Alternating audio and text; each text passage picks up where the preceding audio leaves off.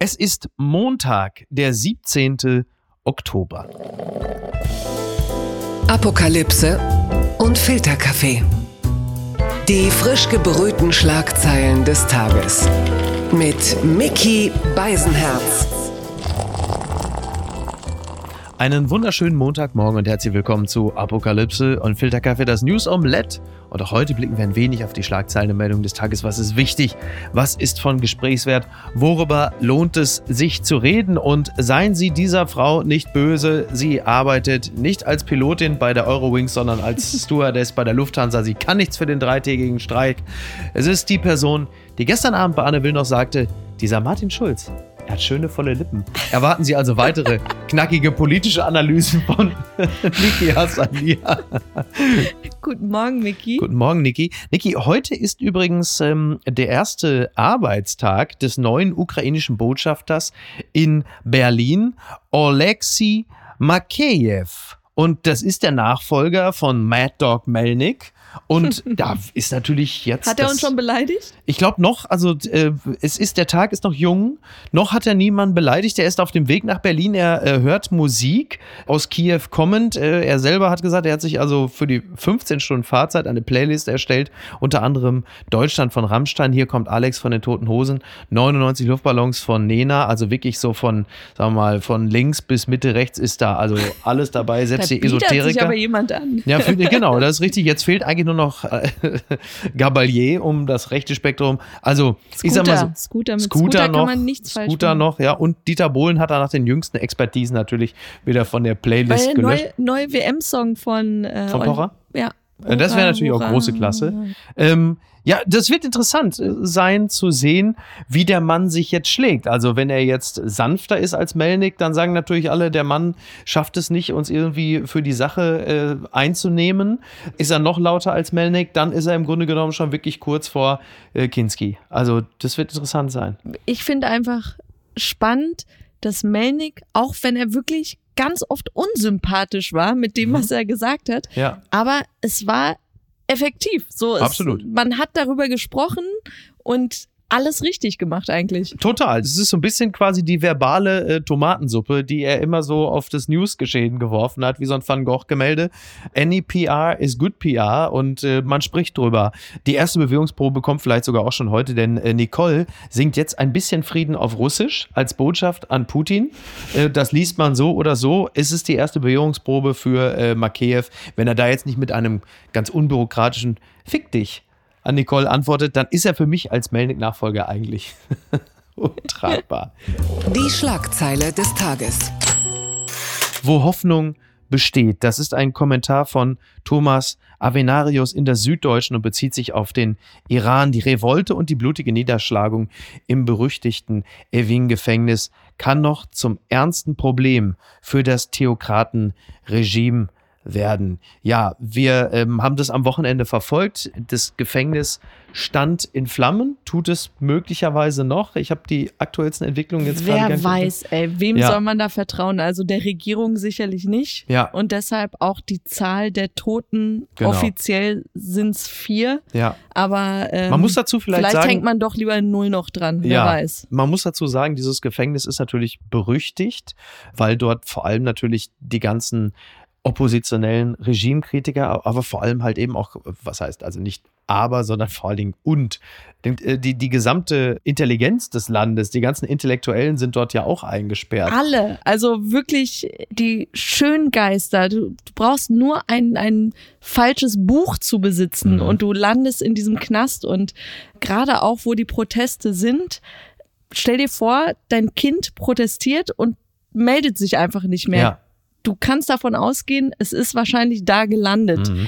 Und ähm, das hat mir auch wirklich das Herz gebrochen zu sehen, wie diese ganzen Familien, diese, diese Autos da alle hingefahren sind, Ja. als es ähm, gebrannt hat, um zu wissen, ist meine Familie in Ordnung? Also haben sie es überlebt? Was passiert da? Und man weiß jetzt nicht, wer Brandstifter war, Ja, aber ganz ehrlich, wir alle Exil-Iraner und auch die Demonstranten gehen davon aus, dass es von der Regierung selbst gezündet wurde, um ja seine Gefangenen, die Kritiker bei lebendigem Leibe wirklich hm.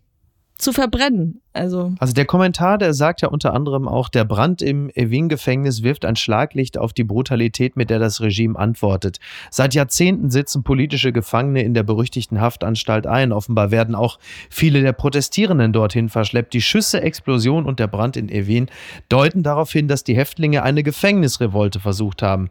Wenn bekannt wird, was geschehen ist, und es wird bekannt werden, dürfte das anzunehmende Blutbad den Aufstand noch anheizen. Es sind nicht einzelne Untaten, sondern deren oft zufällige Abfolge, die Unrechtsregime am Ende das Genick brechen. In der Islamischen Republik besteht inzwischen zumindest die Chance, dass es so kommt. Und trotzdem nochmal die Frage, wieso findet dieses historische Ereignis in der deutschen Öffentlichkeit will ich noch nicht mal sagen, aber zumindest in der deutschen Bundesregierung so vergleichsweise wenig Beachtung. Wieso? Aber sogar in den so? Medien. Also es wird gerade ein bisschen mehr, mhm. weil es einfach brisanter wird. Also du kannst einen, einen Brand in einem Gefängnis dann nicht ignorieren.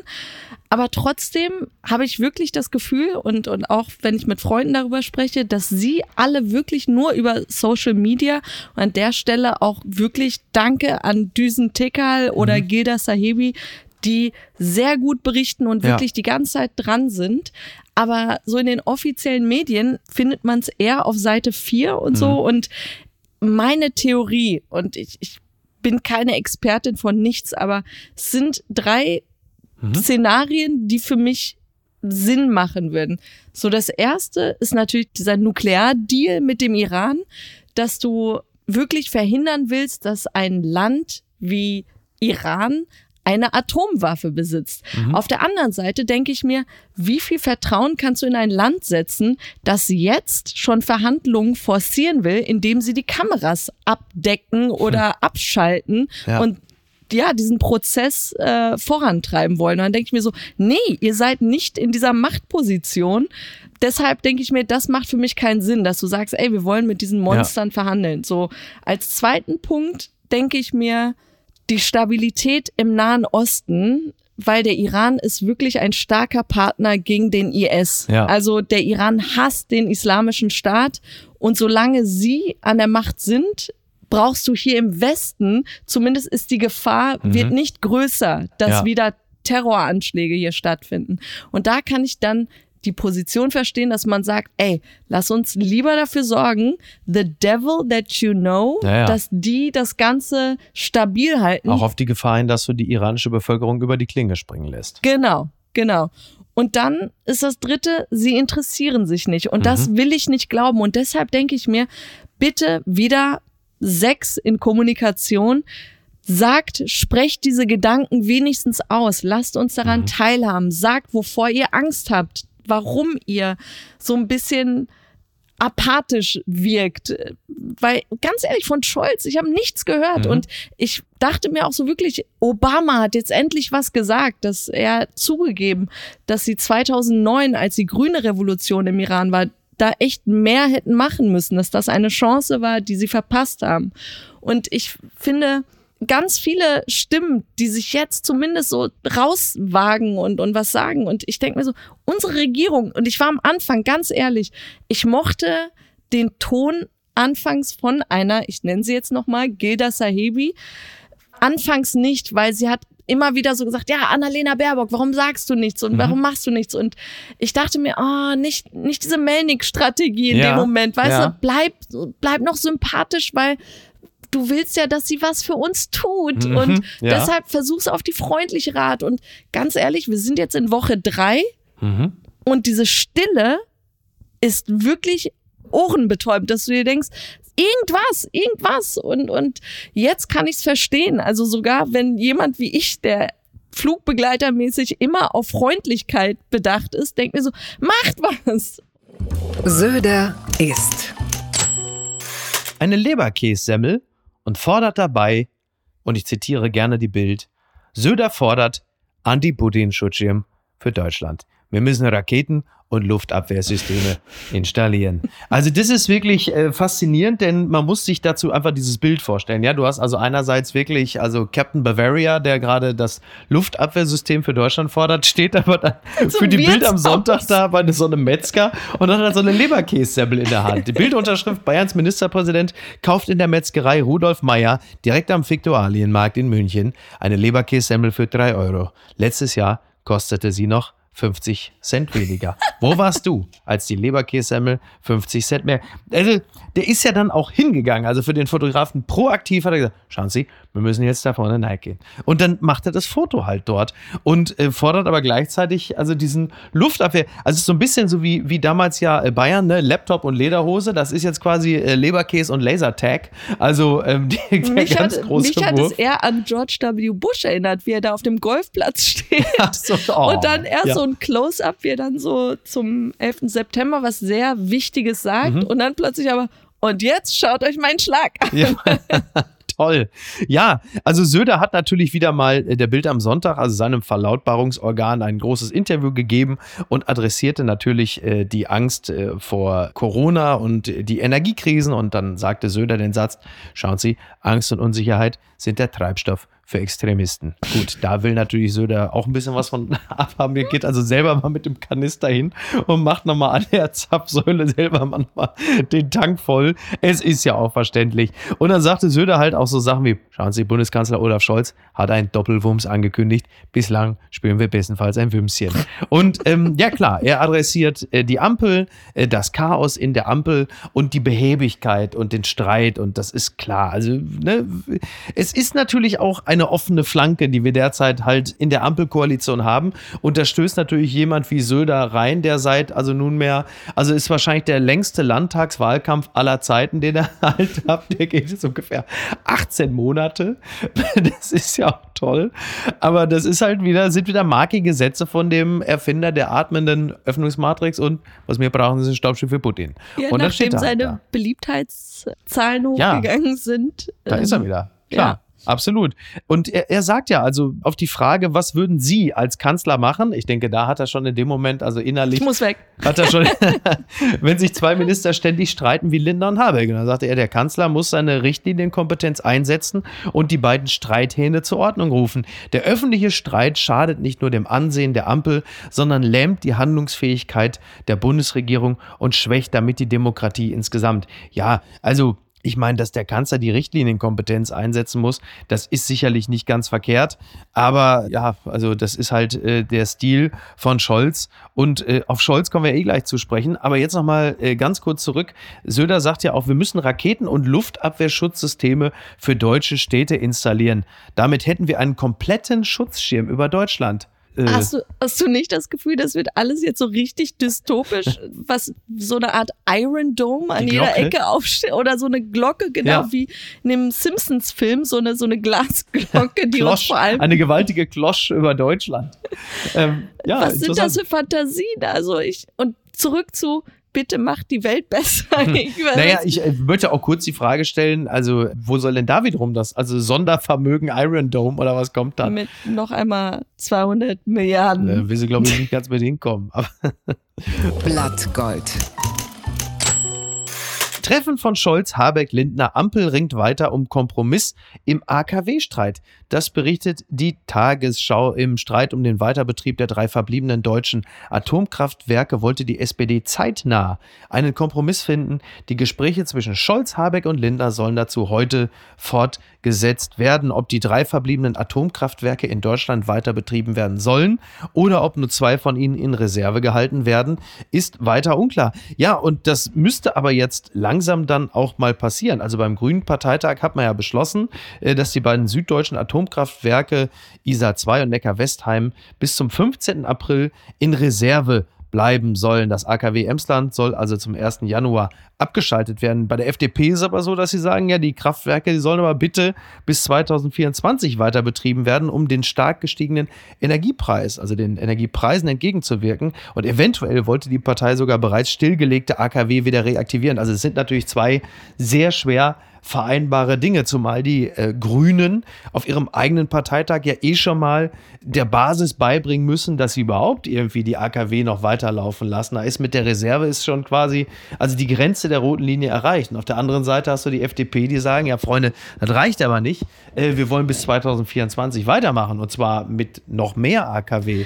Ja, ich habe wirklich jetzt mehrmals gelesen, was dieser Reservebetrieb bedeutet. Und Mhm. ich dachte, wir hätten uns alle schon vor Wochen darauf geeinigt, also auch die Experten hätten gesagt, das ist eine absolute Lose-Lose-Situation, weil du hast dann immer noch Mhm. die Gefahr, die von so Kraftwerken ausgeht, Ja. aber hast keinen Nutzen davon. Und dann Ja. denke ich mir, ja, dann gebt euch den ganzen Ruck, liebe Grüne. Das ist also, ja klar, also wie gesagt, wir sind ja nun auch da äh, keine äh, Energieexperten. Also es ist so, im ersten Quartal 2022 erzeugten AKW amtlichen Angaben zufolge 6% des Stroms in Deutschland, Gaskraftwerke 13 Prozent. Neben Strom erzeugen Gaskraftwerke allerdings häufig auch Heizwärme und können deshalb nicht einfach durch ein AKW ersetzt werden. Gleichwohl, solange doch das Thema Blackouts immer wieder im Raume steht, würde man doch grundsätzlich sagen, lasst einfach, also wirklich nochmal ganz pragmatisch, und ich weiß, unser Producer Tobi Baukage wird morgen wieder anrufen und sagen, wir müssen jetzt ganz dringend mal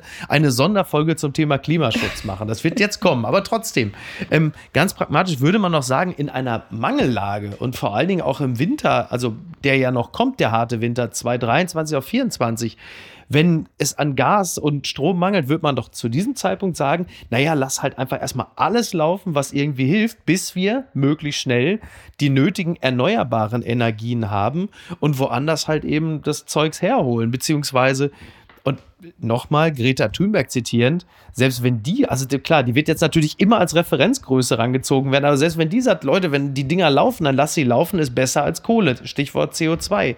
Also anders als, dass man der eigenen Basis es nicht zumuten will, weil natürlich die Partei sich auf Anti-AKW auch begründet hat und Pazifismus, der ja auf eine andere Art jetzt gelebt wird.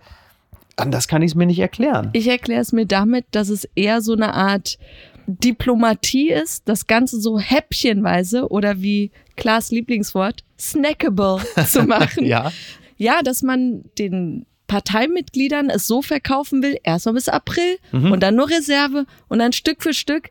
Dann hat man vielleicht einen Tag ein Blackout, alle können ihre Handys nicht aufladen und dann heißt es, okay, lasst alles, fahrt alles Ja, ja. hoch, wir brauchen alles. Und Robin Alexander sagt es sehr gut im tollen Podcast mit Dagmar Rosenfeld, ähm, Machtwechsel Ja.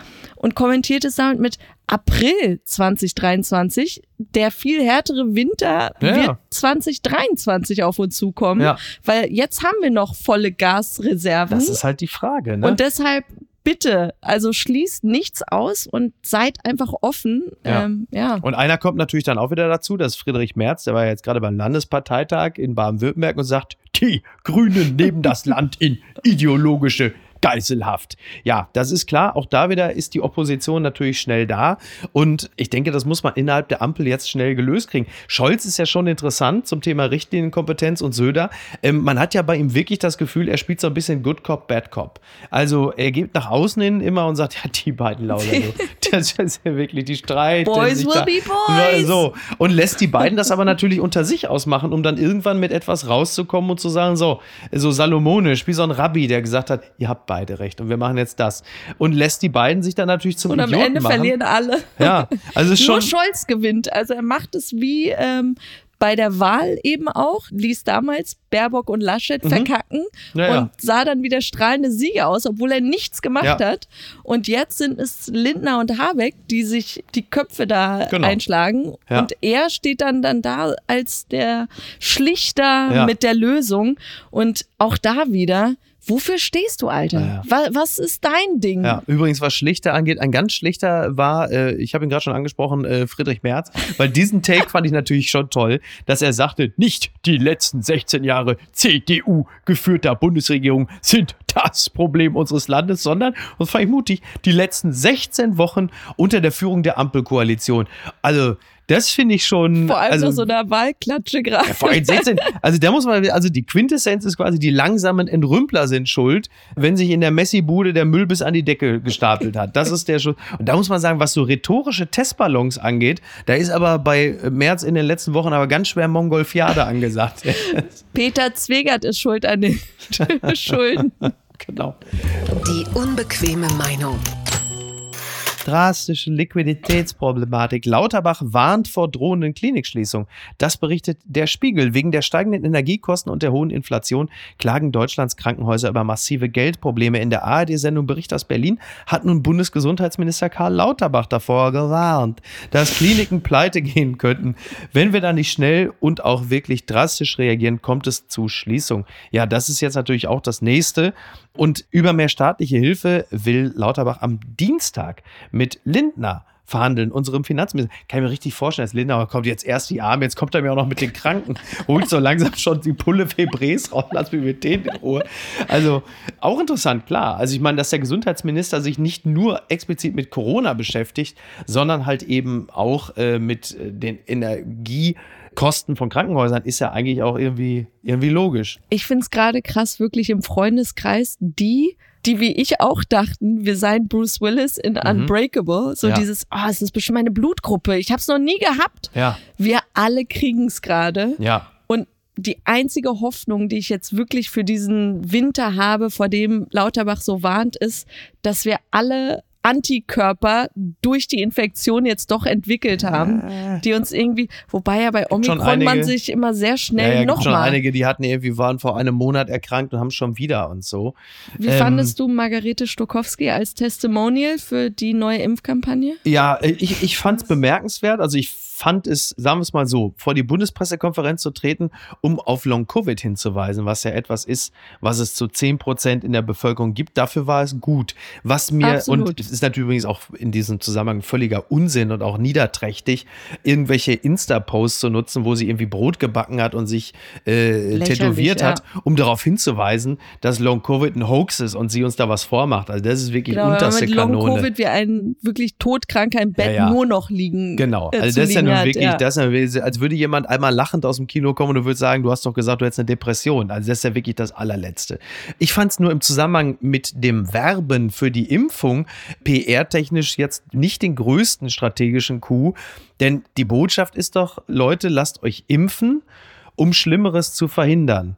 Wenn du aber gleichzeitig eine Person mit Long-Covid auf der Bühne hast, dann ist die Botschaft ja, du kannst dich impfen, um das Schlimmste zu verhindern und kriegst ja trotzdem Vor allem, sie hat ja wirklich alles genau. Eingehalten, was man machen Genau. sollte, ja. Ja, ach so, ja, natürlich. Maske getragen, Ja. Abstand, dies, das. Ich verstehe einfach Also wirklich rein PR, ich verstehe die Botschaft dahinter nicht. Genau, genau. Ich dachte mir auch, das ist wirklich nicht klug, sie da nach vorne zu schicken. ja, Wobei das Einzige, was es mir erklären würde, sie als Testimonial zu nehmen, dass sie sagt, ohne diese Maßnahmen wäre ich jetzt tot. ja. So, das ist das Einzige, was, weil sonst, das Ja. ist ja schon das Schlimmste, was man sich vorstellt, Absolut. als Normalo Ja. an Long-Covid zu erkranken, Genau. trotz dieser Ja, klar, Maßnahmen. ist ja auch Horror. Aber die Impfung schützt ja offenkundig nicht davor. Und dann gehst du wieder vom Podium runter und sagst, was ist das Versprechen der Ja, aber das Impfung? ist so Lauterbach eh, das fand ich mit Paxlovid auch, als Ja. er selber die Erkrankung hatte und dann rauskommt, dass er zusätzlich zu der Impfung und so dann lieber selbst sich noch mit Paxlovid behandelt, Ja. wo du denkst, ja, aber das lässt die Werbewirkung für die Impfung jetzt auch nicht gerade äh, besonders hochstrahlen. Exakt. Übrigens, dass Karl Lauterbach überhaupt noch da ist, ist ja äh, nun zunächst einmal aber sehr, sehr gut. Denn eine gewisse Elisabeth R. wurde ja äh, festgenommen. Sie war die Redelsführerin einer Gruppierung, die von der Bundesanwaltschaft schon länger unter die Lupe genommen wurde, als rechtsterroristische Vereinigung. Und diese Elisabeth R. wurde ja festgenommen. Und die Meldung war unter anderem auch von der Westen, Terror-Oma will ihn entführen, um Bürgerkrieg auszulösen. Terror-Oma. Fragt man sich auch, was sagt der Kopf ab Saudi, das Karatehuhn? Stell mir das aber auch jetzt vor, wenn Lauterbach entführt würde. Dann äh, kriegt er das Essen und sagt, also da ist also zu viel Salz und, und nein, und der Tee, da, ich hoffe, da ist jetzt kein Zucker drin. Oh. Lässt alles immer zurückgehen. Sagt also, da, bringen Sie mich lieber um, bevor ich dann noch einmal zu viel Salz. Aber gut, wir wünschen ihm alles Liebe, alles Gute. Das gibt's doch gar nicht. Das nur kurz gemeldet, damit man sich richtig alt fühlen kann. Eminem wird heute 50 Jahre alt. Wow. Wow, oder? Eminem in seiner Karriere wirklich äh, alles und jeden beleidigt in einem Metier, das traditionell eigentlich eher von anderen dominiert wird. Er ist so ein bisschen der André Melnick des Rap, muss man sagen. Ne? Toll. Ich Also- war ja großer Fan, habe ihn auch live gesehen und das Schlimme an solchen äh, News sind ja eher, man fühlt sich so unfassbar Ja, ja, alt. das ist, ja, Hier, wie war Felix Baumgart? Felix Baumgartner. Zehn Jahre ist das her. Wahnsinn. Zehn, als er da, Ja, den Über diese- Stratosphärensprung. ja, genau. Der Mann, der quasi aus dem All herniederging. Weißt noch, als wir uns bei diesen Meldungen immer schon dachten, warum? Hm. Und dann sollten ein paar Jahre später hier mit Elon Musk und, und Der Penisrakete von Bezos. von Bezos genau Ja. solche Sachen noch passieren. Ich als, also als Felix Baumgartner den Sprung äh, gewagt hat, bin ich joggen gegangen. Hat mich überhaupt nicht interessiert, wirklich. Echt nicht Ich hatte interessiert. Angst um ihn. Ja? Ja, das, er ist ja auch äh, auf viele Arten und Weisen hart und unsanft gelandet. Also was er danach alles so erzählt hat, das war ja nochmal rechts von Sebastian Kurz. Na gut, ist halt Österreicher. Bittchen. Das hat mich traurig gemacht. LKW-Fahrer soll ZDF-Moderator beklaut haben. Das meldet t-online.de. Wertvolle Gemälde und Tafelsilber weg. Ein ahnungsloser Dieb und sein prominentes Opfer. Das Amtsgericht Tiergarten verhandelt einen Kunstraub beim Chef des ZDF-Hauptstadtstudios Theo Koll. Als ZDF-Moderator Theo Koll von einem längeren Auslandseinsatz in Paris zurückkehrte, war der Schreck groß. Ein Dieb hat einem Bericht der BZ zufolge seine eingelagerten Wertgegenstände gestohlen. Wertvolle Gemälde und das Familiensilber seien seitdem verschwunden. Ja, ich äh, zitiere noch. Der Kraftfahrer gab nach Angaben der BZ zu, dass er die Kunst aus dem Lager in Berlin-Tegel gestohlen hat. Mindestens 22 Bilder fehlten in der Sammlung, darunter ein wertvolles Gemälde von Martin Borowski aus der Leipziger Schule. Zitat: Dieser Verlust tut besonders weh, sagte Theo Koll laut BZ. Es hing lange im Esszimmer. Wie viele Bilder exakt fehlten, wisse er nicht. Zitat: Auch ein Ordner mit Kaufunterlagen ist weg. Gestohlen worden sei auch eine schwere Kiste mit dem familieneigenen Tiffany-Tafelsilber aus dem 19. Jahrhundert. Ja, Theo Kolls zu Hause. Wie lebt Theo Koll? Theo Koll zu Hause, oder wie man es liebevoll nennt, das rot-grüne Gewölbe. Der hat mehr Kunst daheim als der Emir von Katar. Ne? Allein die Tatsache, dass er sagt, wie viele Bilder exakt fehlten, weiß man nicht. Wie viele Bi Bilder hängen da? Ja. Gab es da nicht diesen einen Scheich, der äh, Van Gogh, Salvator Mundi, ne? genau, einfach so auf 450 seinem Schiff da Ja, hängt? Salvator Mundi für 450 Millionen oder so. Ja, ja. Wahnsinn. Und das ist wirklich so, ich, ich fand interessant, dass man von dem Raub Ja. nichts gehört hatte, Ja, bis im es zu ZDF dieser werden sie es wohl nicht gemeldet ja, haben. bis es zu dieser Verhandlung kam Ja. und die Bilder natürlich Ja, klar, stand, die Bild weil ist sie natürlich- ans Bein pinkeln wollen. Ja, klar, die Bild ist natürlich völlig begeistert. Die BZ ist ja auch Springer und die lieben es natürlich, wenn einer vom öffentlich-rechtlichen Rundfunk, eine führende Figur der Leiter des Hauptstadtbüros, wenn ihm Kunstgegenstände, das Familiensilber, vor allen Dingen auch mindestens 22 Bilder fehlten in der Sammlung. Also das ist Aber auch natürlich diese Details. Er kam aus Paris zurück, Ja, der alles, Fatzke. alles, alles, total. Ja, das ist wirklich faszinierend. Ich meine, dass man als Journalist Eier haben muss, das wissen wir, aber wir meinten nicht Fabergé-Eier. Ja? Das ist schon, das ist schon toll. Vor allem die Remos und die Abu Chakas, die gucken jetzt immer Berlin direkt, um zu gucken, wann er nicht zu Hause ist. Das ist wirklich, es ist wirklich, The New Bling Ring. es ist wirklich, ich bin absolut begeistert. Toll. Also wir wünschen natürlich, um Gottes Willen, wir wünschen alles Gute. Vor allen Dingen äh, ist natürlich bitter. Der Angeklagte David S. habe Prozess angegeben, die Bilder für 450 Euro an einen bekannten Berliner Kunsthändler verkauft zu haben. Es ist wirklich, Ebay Startpreis 1 Euro. oh wow. Ganz weit vorne. Toast au wei. Eine to wirklich, das muss man wirklich sagen, das kann die Bild dann doch. Ja, der Toast ist das beliebteste Brot der Deutschen. Mit 27,9 Prozent löst es das Mischbrot als Nummer 1 ab. Ja, also Toast au wei. Toast hat wenig Biss und viele Kalorien, aber ein Vorteil, es ist billig. Für rund 1,50 Euro pro Packung greifen viele bei den weichen Scheiben in Plastiktüten zu. Ja, also die sind ja wohl nicht mehr ganz bei Toast, die Deutschen, verstehst du? Ne? So, also ja, ich sag's jetzt mal so, dass, mich hat's ein bisschen überrascht, weil das heißt ja immer im Ausland Ja. vermissen ja die Deutschen und in den USA das Vollkornbrot, das Gute oder das Graubrot. Meine so. Freundin Joanna, als sie Erasmus in Barcelona gemacht hat, Niki, bring mir unbedingt Brot mit, bring mir deutsches Brot mit, ich vermisse es. Und dann ist es Toast. Ja, Vielleicht hat es auch was mit unserer schlechten Gesundheitsversorgung zu tun, dass das halt- das einzige Brot ist, was wir noch kauen können. Also keine Ja, Ahnung. und es ist halt wirklich wahnsinnig billig. Ne? Andererseits muss man sagen, Niki, ohne Kanten, weich und farblos. Das Toastbrot ist so beliebt, es wurde 2021 sogar zum Kanzler gewählt. Ne? Der Trick der Woche. Ich muss es leider nochmal melden. Nochmal die Bild, es tut mir wirklich leid. Und das zum Start der Woche. Ernsthaft, zweimal in Springerpresse, das geht nicht anders. Er imitiert mehr als 70 Stars. Stimmwunder, zieht ins Promi Big Brother Haus ein. du? Ja, ich mach's. Nein, es ist äh, Star-Parodist Jörg Knör. Ab dem 18. November ist er Teilnehmer bei Promi Big Brother auf Sat, Sat, Sat 1. Das gibt's noch. Was? Naja. Gut, also äh, ja, also ist wohl schon mehrfach an ihm gebaggert worden, aber jetzt ist er auf jeden Fall dabei. Und da kann man sich natürlich in etwa vorstellen, was läuft. Jörg Knör hat übrigens mal zu erkennen gegeben auf die Frage, wie kann man Promi-Stimmen nachmachen? Das war mein Lieblingszitat. Ich habe das absolute Gehör. Eine Stimme muss in fünf Sekunden wieder zu erkennen sein. Ich gehe um die Alster und babbel laut vor mich hin. Wenn ich rum bin, ist die Stimme zu 100 Prozent echt. also er ist wirklich ein sehr, sehr guter äh, Parodist. Also speziell, wenn man sich für Tote interessiert. Aber es ist, also er Schauen ist ein sehr netter Mann. Das muss man dazu sagen. Er ist ein sehr netter Mann. Er ist ein sehr, sehr guter Karikaturist und er ist, ein sehr, sehr guter Stimmenimitator. Warum habe ich das aber ich ein ahne, Aber? aber ich ahne, was kommt. Er wird natürlich da reingehen. Er wird natürlich die ganze Zeit, da macht er Inge Marschall, da macht er Udo Lindenberg und ein bisschen Rudi Carell und erzählt. Das alles wird natürlich kaum reingeschnitten. Sie werden es nur reinschneiden, wenn er den an Tag zwei damit natürlich fürchterlich auf den Sack geht, weil er halt die ganze Zeit natürlich immer nur, äh, also Rudi Carell irgendwas macht und immer die ganze Zeit redet. Und an Tag drei ist er schon die Hassfigur des Internets. Das ist, es läuft ja immer so. Das ist ja leider so ein bisschen die Tragik dieser alten Unterschätze Showbiz-Größen. ihn nicht, aber gerade deswegen, diese alten Showgrößen, Mhm. dass ähm, sie doch eine Form von Tragik vermitteln können. Ja, da- das die dann ist allerdings für die Zuschauer richtig. wieder sehr interessant werden. Und Ja, ähm, Tragik, aber die müssen dann natürlich auch, wie sagt man so schön, auch likable bleiben, ne? So. Und die aber du hast Gefahr ist halt gerade einfach. gesagt, dass er ist. Like a snackable, ne? ja, ich, ich bin gespannt. Ich bin gespannt. Übrigens, äh, Promi Big Brother, das finde ich auch toll. Das soll pünktlich zur Fußball-WM starten. Und äh, deshalb werden die äh, Stars von Promi Big Brother diesmal in eine Unterkunft einziehen, die an ein Fußballstadion erinnert. Herzlichen Glückwunsch. Toll. Also wie man sich so unnötig dann auch noch mit Katar da irgendwie verbrüdern kann. Ähm, klasse. Hurra, hurra! Ja.